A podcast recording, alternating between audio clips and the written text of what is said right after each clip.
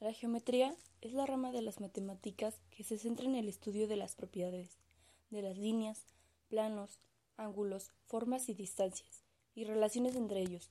Los ejemplos incluyen el cálculo de los ángulos de un triángulo, la longitud de una curva o superficie de una esfera.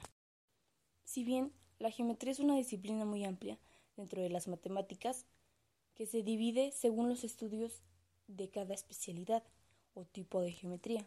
A pesar de que se tienen unos 49 tipos de geometría, estos son los principales tipos de geometría.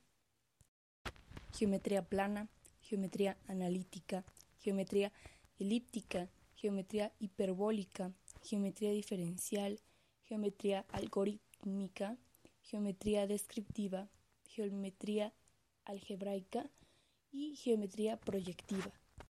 La geometría utiliza muchos campos, como la arquitectura, la ingeniería, la topografía, para resolver problemas y diseñar estructuras y objetos.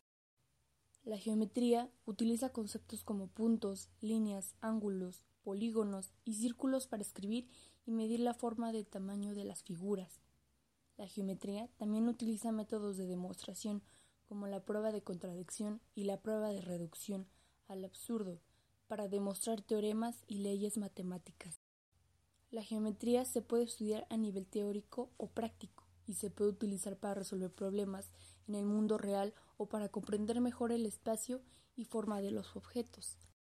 La geometría se divide en varias subdisciplinas, como la geometría euclidiana, la geometría no euclidiana y la geometría diferencial. La geometría es una parte importante de la educación matemática y se utiliza en muchas áreas de la vida cotidiana, como la construcción, la ingeniería y la topografía.